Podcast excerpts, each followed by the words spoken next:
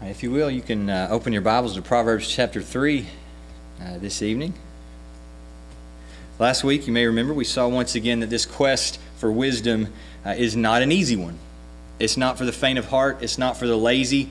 We don't just sit in the pew or sit on the couch and expect God to just zap us with wisdom all of a sudden. Even though He is the source of all wisdom, we still have some responsibility. And Solomon told us last lesson that we must receive and store up his teachings with open hearts, with open minds. He told us that we must pray for wisdom, just like James told us to do. And he also told us that we need to seek it diligently, like a man hunting buried treasure. And if we fulfill our responsibilities, you can rest assured that God will fulfill his. Always. He will never let us down. He wants us to mature in wisdom. And so, as we grow in wisdom uh, and we grow in fellowship with Him, understanding more of what it is to fear Him, it actually becomes this safeguard or this protection in our lives. And we saw that last week that through God's wisdom, we are able to look at this world through His wisdom, or through the lenses of His wisdom, and we are able to see this world for what it truly is, see the way uh, He sees it. And so then our actions and our decisions reflect that. And the two examples Solomon gave is that we're not as tempted to join with an evil man who may promise easy success because we see who he really is. We see that he's really a man walking in a dark path down this, uh, this crooked, twisting road. We're not as tempted to join in with an evil woman who may promise easy pleasure because we see she's really just this siren who is trying to lure us into this graveyard of destruction. So last week we saw that protection comes from wisdom. There's some safeguard in our lives. But there's more to wisdom than it simply being an insurance policy. It can guard us from these sinful traps. But there's also what we might call more positive blessings that come through wisdom as well. And we're going to start to see some of those tonight. Uh, we'll read the first eight verses of Proverbs chapter 3, but you can read the rest of the chapter later tonight and you can see even, even more blessings. But these verses are probably the most famous verses uh, in all of Proverbs, and you can, you can see that in verse 5 and 6 in just a minute. Did your parents ever tell you to do something? And then when you ask why, they responded with those dreaded words Because I said so. Now, I hate to tell the children there's technically nothing wrong with that answer. If your parent tells you to do something, you're supposed to honor them, respect them, obey them. That's, that's biblical. We don't always like that answer, but it's not wrong. Same's true with God, right? If God tells us to do something, that's reason enough. But I want you to consider that God is so gracious that He actually reveals the deeper reason to us. He reveals the motivation to us. He often tells us why we should obey. And Solomon is going to do that as he's instructing his son. He doesn't tell him to listen up and do what I say just because I said so. He's going to say, Do this because it will help you.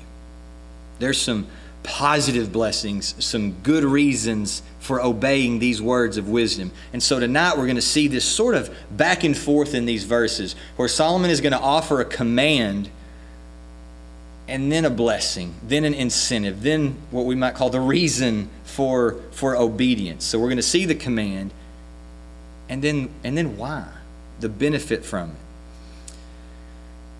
As we consider those these benefits uh, and these blessings from following God's wisdom, we need to be careful that we don't focus on the gifts as opposed to the giver.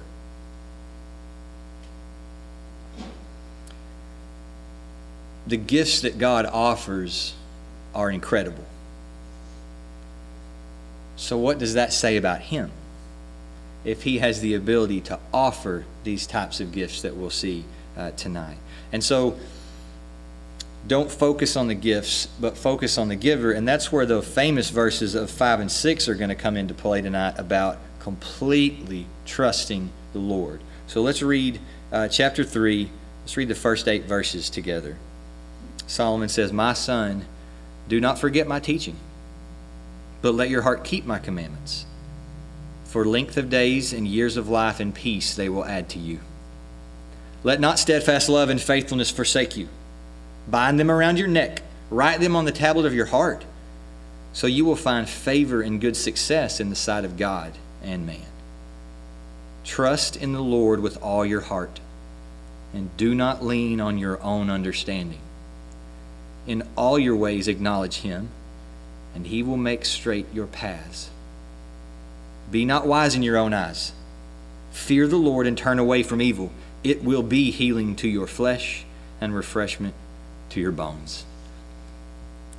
Let's start by looking at this first sort of couplet in the first, uh, first two verses. In verse 1, Solomon's going to give his wish, his desire. We could even call it a command that he gives to his son not to forget his teaching.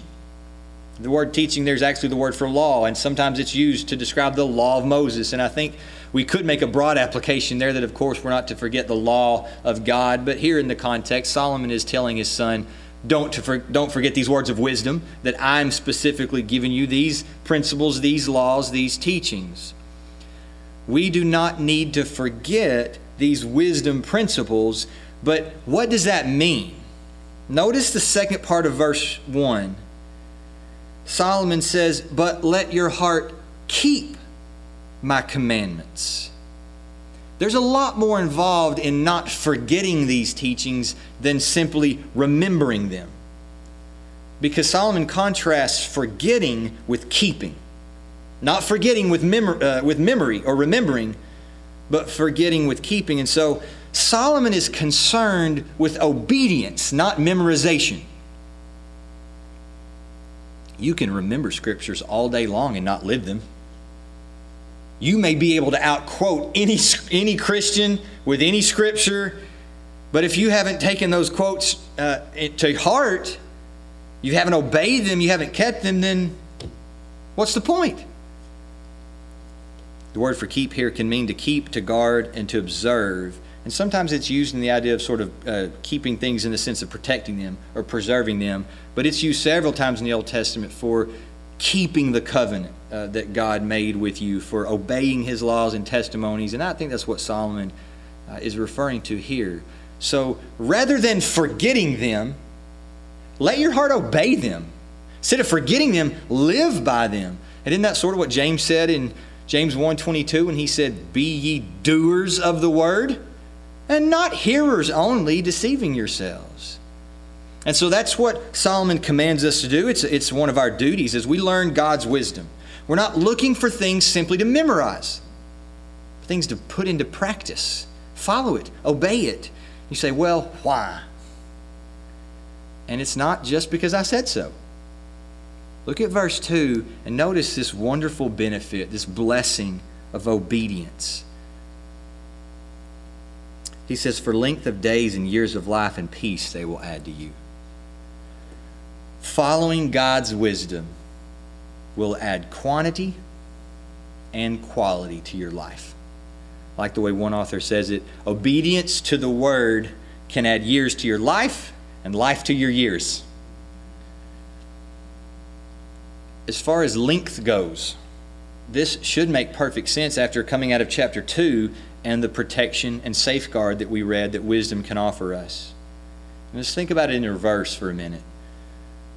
Sin can shorten your life.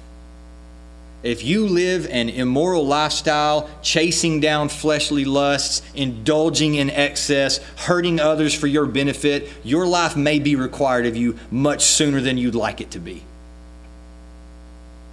You may just make the wrong person mad you may become a statistic about overdose or drunk driving or diseases.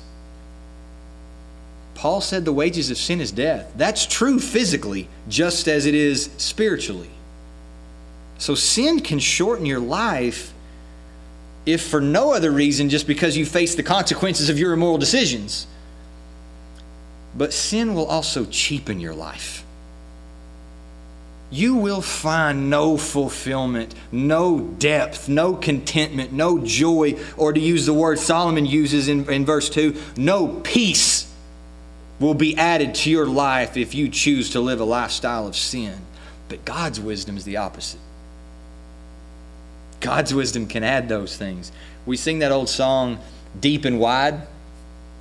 And I know it's not referring to God's wisdom when we sing that song, it's about something else, but His wisdom can make your life deep and wide. Both of them. What a blessing for obedience. It's similar a little bit to what we read recently in 1 Peter when Peter quoted from a Davidic psalm and he said, Whoever desires to love life and see good days, let him keep his tongue from evil and his lips from speaking deceit. Let him turn away from evil and do good. Let him seek peace and pursue it. That's following godly wisdom. That's obeying that. You can love life if you do that. As we consider this blessing, and there's going to be a lot more to come, not just tonight, but as we go through Proverbs, I want to just sort of pause for a moment and deal with uh, the issue some people have when they study Proverbs, which is what we would just call the prosperity gospel. Because we have these blessings uh, that follow obedience and things like that. So, the prosperity gospel, or sometimes we call it a health and wealth gospel, it's essentially a message that promises that if you obey God, you have enough faith in Him, He will bless you physically, in financially. And someone may say, well, doesn't that sound a lot like what Solomon is doing here, Brother Matt? Sort of, maybe. But that's why I want to caution us and be careful and sort of hit the pause button for a minute and talk about this. Because the prosperity gospel always equates blessings to physical things. That's why we call it a health and wealth gospel. I like to I like to disparage it a little bit with terms like name it and claim it and blab it and grab it uh, and things like that, but that may not be very respectful. Um, but one author says the prosperity gospel is cold hearted materialism in religious disguise. It is a message that plays on the greed of people. If you remember, Solomon's already warned us about greed. The health and wealth gospel is a message that completely disregards uh, so many scriptures that talk about suffering and trials and persecution in the life of God's children. And it essentially offers this equation that your physical success and your financial success and all of those things is directly linked to your faithfulness and your spirituality. Job's friends thought that was true. How did that turn out for them in the end? But it is a valid question, and it's a good thought to ask to say, okay, what is the difference then between this health and wealth gospel and what Solomon is offering here if we follow God's wisdom? And we're going to see this throughout Proverbs. It's a valid question, so I'm going to uh, offer you just this kind of multi paneled response. It's, it's, it's got multiple perspectives to answer this. All right? And first is remember that Proverbs didn't drop down out of nowhere, but I've mentioned a few times already that it fits within the overall framework of the Old Testament. And the nation of Israel was indeed promised physical success as a blessing to obedience. Later tonight, when you get a chance, go and read Deuteronomy, 20, Deuteronomy chapter 28. You will be sheerly, utterly amazed at the blessings that God promised the Israelites if they would obey Him. I've kind of joked before that the Israelites actually had a chance to make the health and wealth gospel work. They, they had a chance at this. They, they, they failed, but God promised to shower them with blessings if they would obey Him. As we specifically think about this, this blessing of long life, it makes me think back to the Ten Commandments, what we call the Ten Commandments in Exodus chapter 20. And do you remember, honor your father and your mother, that your days may be long in the land that the Lord your God is giving you? So even that, that command carried that promise. And if we think about the nation of Israel, blessings, physical blessings were promised if they, if they obeyed. But so were punishments if they disobeyed. When God brought uh, enemies against them to discipline them and chasten them for their sin, that's going to shorten their lives, isn't it? Being invaded, being oppressed, being enslaved aren't things that normally promote long, healthy lives. But if they obeyed and they kept the covenant, they would be physically blessed. Deuteronomy chapter 28. Read that chapter later. So there's one aspect that we need to consider in this is simply um, the, the nation of Israel, and that Proverbs is written by the king of Israel. Here. Another aspect is just still to remember that anything good in our lives does come from God. We don't have to ever shy away from that. All right? God absolutely has the power to bless us physically, financially, uh, whatever you want to say in those regards. And so never forget that everything good in our life comes from Him. But let's not think that those things are some sort of payment for service.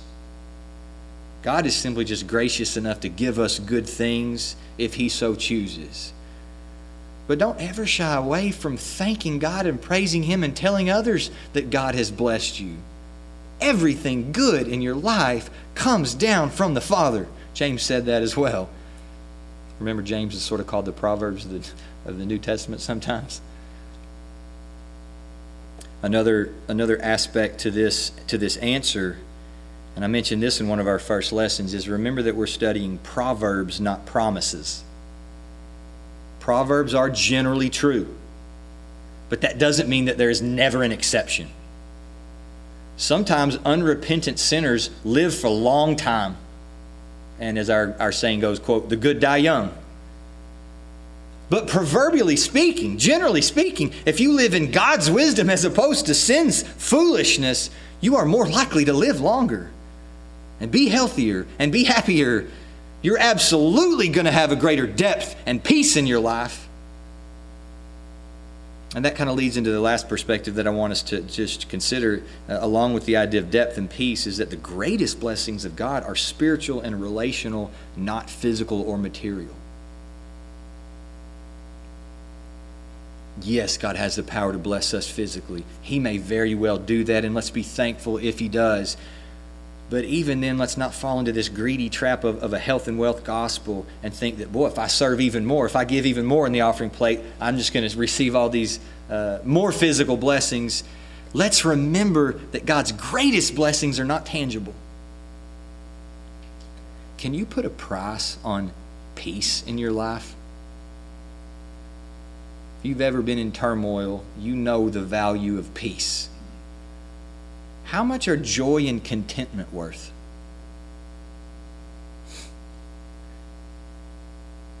What's the value of being able to lay your head down at night and go to sleep knowing that you are right with your Creator because of Jesus Christ? Those are priceless, invaluable blessings. So, again, this is this sort of multifaceted answer, but I, I wanted to sort of pause and consider this because we needed to do it at some point uh, as we go through Proverbs uh, because we don't want to fall into a greedy trap and think that, well, I'm going to do this because look what it gets me. Although Solomon does tell us that, though, he does give us the reasons, all right? But Solomon isn't a charlatan. He's not promising this health and wealth gospel. He's simply relaying to us the gifts and the blessings that God can give those who obey Him. All right, so let's move on now to, the, to verse 3 uh, and verse 4. Look at this, this next couplet, and it sort of kind of emphasizes that depth to your life. And notice in verse 3 and 4 that ultimately we're concerned with what kind of a person wisdom will make you instead of what wisdom will do for you. Because notice he says in verse 3 let not steadfast love and faithfulness forsake you. Bind them around your neck, write them on the tablet of your heart, so you will find favor and good success in the sight of God and man. In verse 3, Solomon desires us to be more like God. He's concerned about our character, and he wants our character to be a mirror of God's character. Both of these words, steadfast love and faithfulness are used often, and often in, in connection as well, to describe God in the Old Testament. These are characteristics of God Himself. And now Solomon is telling us don't you leave those behind in your life. Don't you forsake steadfast love and faithfulness. A few weeks ago, I mentioned this word steadfast love in a sermon. And if you were here, you remember it was that fruit salad Hebrew word that's, that's used most often in the Old Testament to characterize God. It's such a big word that we don't have an English equivalent to it. It has loyalty in there, it has faithfulness, it has compassion. It has love. It has faithfulness. It has all of these wonderful attributes in this big fruit salad bowl. And sometimes we might be able to pick out a grape and pick out a strawberry and pick out a pineapple. And in a certain context, we kind of see that pineapple more than the whole bowl. But it's just this big bowl of wonderful, wonderful graces that God is. God possesses all those things, and we better be thankful for that. Solomon used this same phrase later on in Proverbs, in Proverbs 16 and verse 6.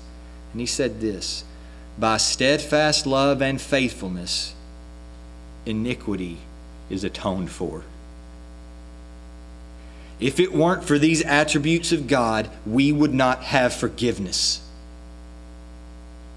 It's because He's compassionate and loyal and loving and gracious and faithful. Why would he, why would he send Jesus to die for us if these attributes did not characterize him? That's how crucial these attributes are. And now Solomon urges us you don't forsake them either in your lives. You wear them like a necklace. Better yet, he says, tattoo them on your heart, engrave them deep down within your soul. Why? Not just because I said so. but because there's a blessing too. Steadfast love and faithfulness, Solomon says, will result in favor and success. Word favor has the idea of grace. But the word success doesn't mean what we normally think of it in, in America. The word really means understanding. It's used about 16 times in the Old Testament. This is the only time it's ever translated as success. While the other places, it generally has the idea of uh, maybe we would say common sense, having some sort of sense about you, having some sort of discretion or understanding. And so I want you to think about it this way when you live your life showing steadfast love and faithfulness to others, not only is that a gracious thing, but it demonstrates your understanding, not only of, of God and what He requires of you, but just God's view of other people as well.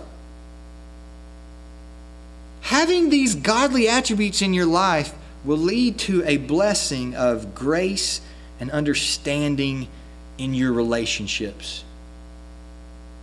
Doesn't that make a whole lot of sense? If you have steadfast love and faithfulness, you're going to have a lot of grace and favor and, and success and understanding in your life, both with God and men. Sin and foolishness cannot promise you that. Absolutely not. But God's wisdom can. And that brings us to the most famous verses in the whole book. Look at verse 5 and 6 again. And I love that Solomon brings this, the idea of trusting God up in the midst of this back and forth between command and blessing, command and blessing. And he, he sort of pulls the reins back just a little bit and says, Trusting God completely is what this is all about. Not about seeking certain sorts of blessings from Him, but just totally relying on Him. Notice verse 5 and 6. Trust in the Lord with all your heart, and do not lean on your own understanding. In all your ways acknowledge Him, and He will make straight your paths. We're going to break down this, these familiar verses, uh, and I'm going to use some sort of summaries and headlines that, that are not original with me. I'm absolutely stealing these from probably tons of other people that have that have used these. But uh, the first one, though, is simply we need to note in this verse that our trust must be in the Lord, and notice that all capital letters once again. This is Yahweh, which or who is Jesus Christ. Uh, we talked about that in one earlier lesson, so we won't go deep into that right now, but. Just like Solomon told us where, that the fear of the Lord is the beginning of wisdom. And that's not just a generic deity. It's not just you pick out some spiritual being that you think is out there and you, you really fear that person and you'll be wise. No, it's limited and restricted to Yahweh. And the reason we never see the name Yahweh in the New Testament is because he became a man. The man Jesus Christ. And so the first thing we have to notice here is that our trust must be in Jesus Christ. So this makes it all about a person. Much more than principles to memorize or even to follow. This is about a relationship. A lot of authors talk about the word trust here and that how it may be related to an Arabic word that literally has the idea of falling flat on your face before someone. Just absolutely falling, falling down. And I know this wasn't an image in the ancient world, obviously, but it, but it makes me think of what we call crowd surfing. You say, you can't use crowd surfing to talk about trusting the Lord, Brother Matt. Well, I'm going to try. Someone who's singing on stage at a concert and they jump off into the crowd, that is complete trust that some hands are going to go up and catch them, or they are going to land flat on their face. It's complete reliance.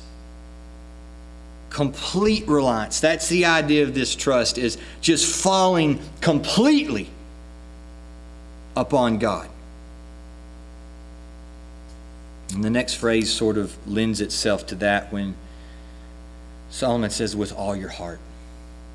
Trust God entirely. Do not hold any part of yourself back from relying wholly on God. Throw everything that is you upon Him and upon His Word and upon His wisdom. You remember what Jesus said the greatest commandment was? Said to love the Lord your God with what? With all your heart, with all your soul, with all your mind, with all your strength. I'm not equating love and trust, although surely they go together, but the complete devotion that should be given to God in our lives mentally, emotionally, physically, spiritually. Trust Him with all your heart. Hold nothing back. Trust Him entirely. Trust Him exclusively. Solomon said, Do not lean on your own understanding.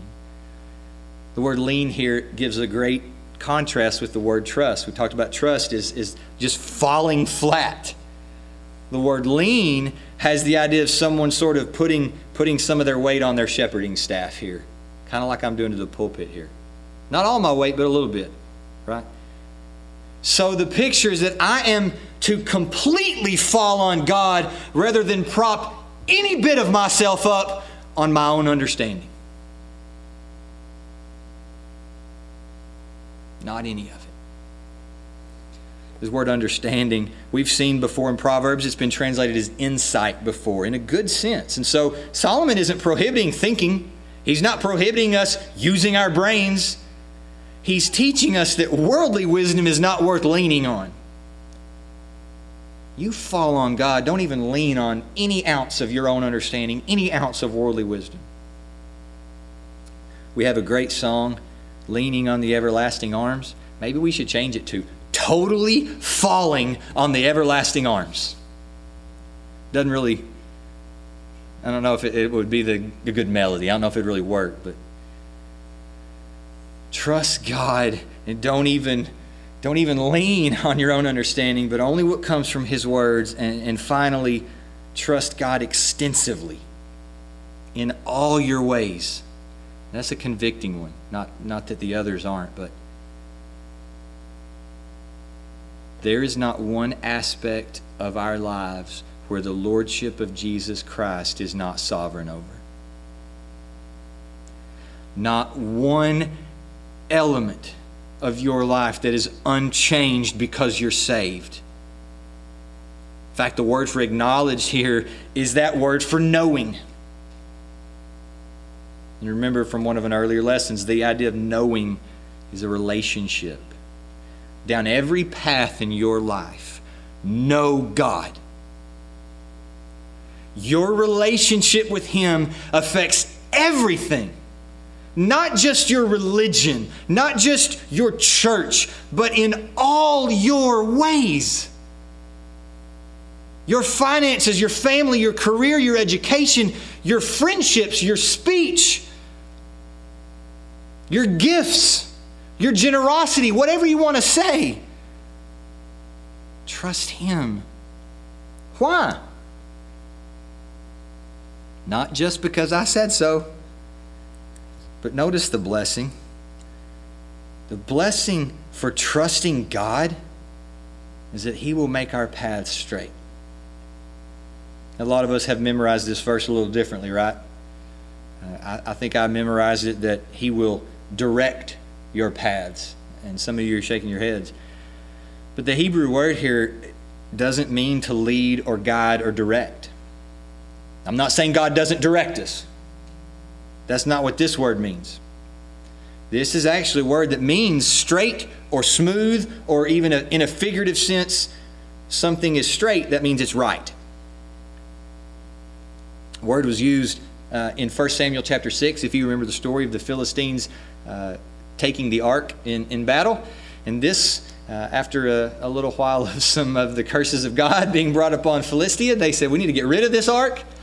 And so they sent it back with some cows tied to a cart. And these cows walked straight toward Beth Shemesh with the ark of God. That's the same word. They didn't veer off to the right or to the left, they went straight there. It's the same word used in Isaiah 40 to describe prophetically the work of John the Baptist. Make straight in the desert a highway for our God. Right? And so, again, I don't mean that God doesn't guide us in our lives and He doesn't have a sovereign plan or anything like that. But here, what Solomon is saying is that if we will trust Him, He will straighten our paths. Say, so what does that mean? A straight path is juxtaposed to a crooked path.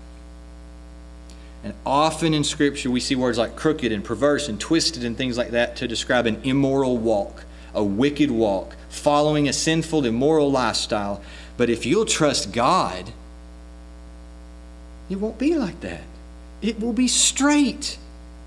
Trust God every step. Your life will be right in His eyes. It will be upright. It will be moral. It will be ethical. All these things that godly wisdom teaches us about.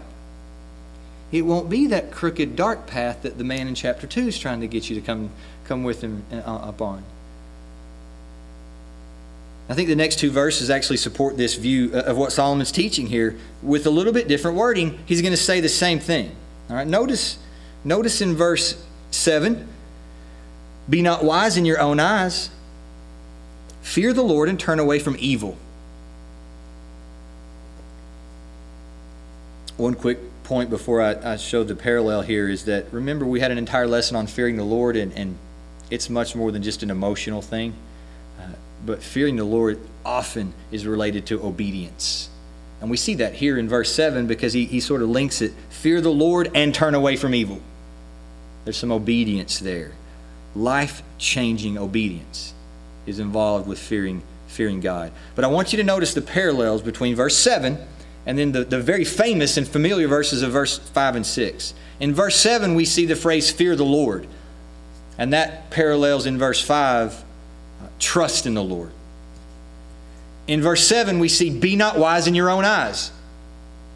Well, that parallels, do not lean on your own understanding in the previous verses. And then in verse 7, we see, turn away from evil. Well, as we understand what that Hebrew word means in the phrase we just talked about, that parallels make straight your paths. I don't want to turn down the right path. I don't want to live a crooked, winding, dark road. I, I want to turn away from evil and, and to use our, our terminology, walk the straight and narrow.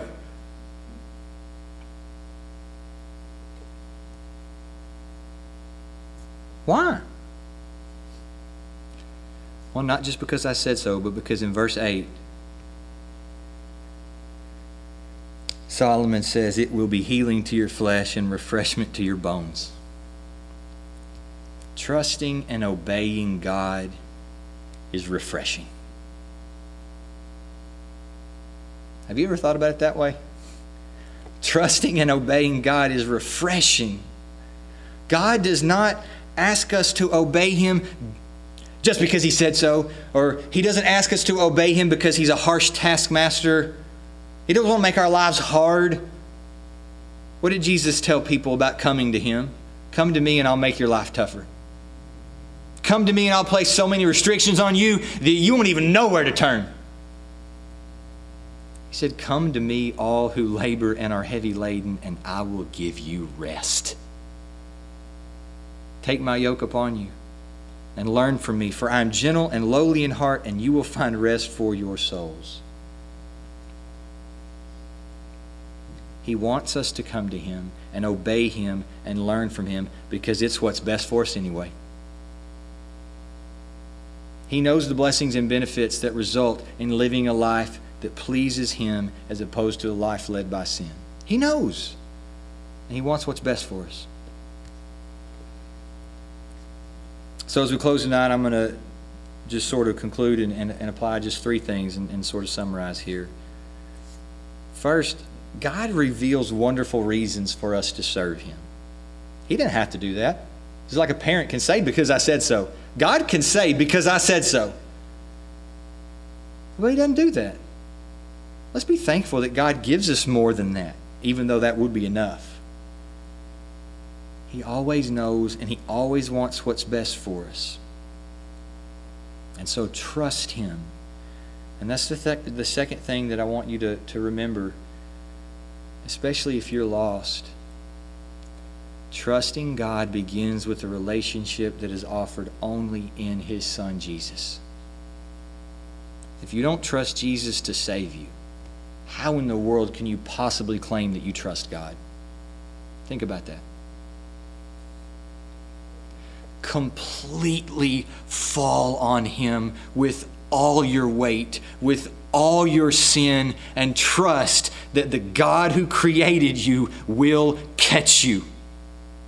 He will never let you down. Because he has steadfast love and faithfulness. If it wasn't for that, we wouldn't even have forgiveness.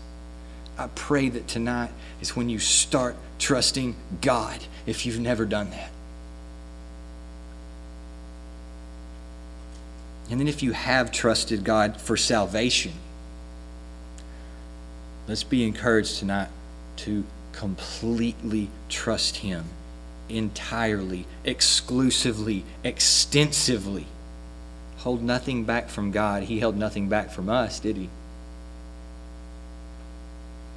If we trust Him with our salvation and we think He's powerful enough to handle our eternal spiritual destiny, then why in the world would we not follow His wisdom and His word in other aspects of our life? Well, you know, I'm, I'm thankful to be saved by grace through faith, but I'm going to start stealing now to get what I need. That's foolish. I'm, I'm thankful God saved me, but I'm going to be greedy and cutthroat and dishonest in business now to get ahead. That's foolish. Trust God and live according to His wisdom, and He'll make your path straight. Not only will you be a better witness and be a better testimony, but it's what's best for your life anyway. There are blessings that come along with following God's wisdom. So trust and obey. There's no other way to be happy in Jesus but to trust and obey. Let's have a word of prayer. Father, once again, we're so thankful for the wisdom that you granted Solomon with and for the inspiration and conviction of the Holy Spirit that led him to write this down. And as you led every word, Lord, help us to fulfill our responsibilities in this in this search for wisdom, God, to, to receive your teachings, to pray, to, to mind them out of your word, Lord, to, to obey them. Help us not to forsake steadfast love and faithfulness in our lives. And help us to trust you, God.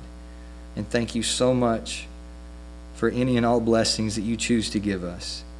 We thank you so much for Jesus. It's in his name we pray. Amen. We pray you were encouraged by today's message from the Word of God. This sermon audio is available for free on all major podcast formats, as well as our website at northbryantbaptist.org. Thank you for listening.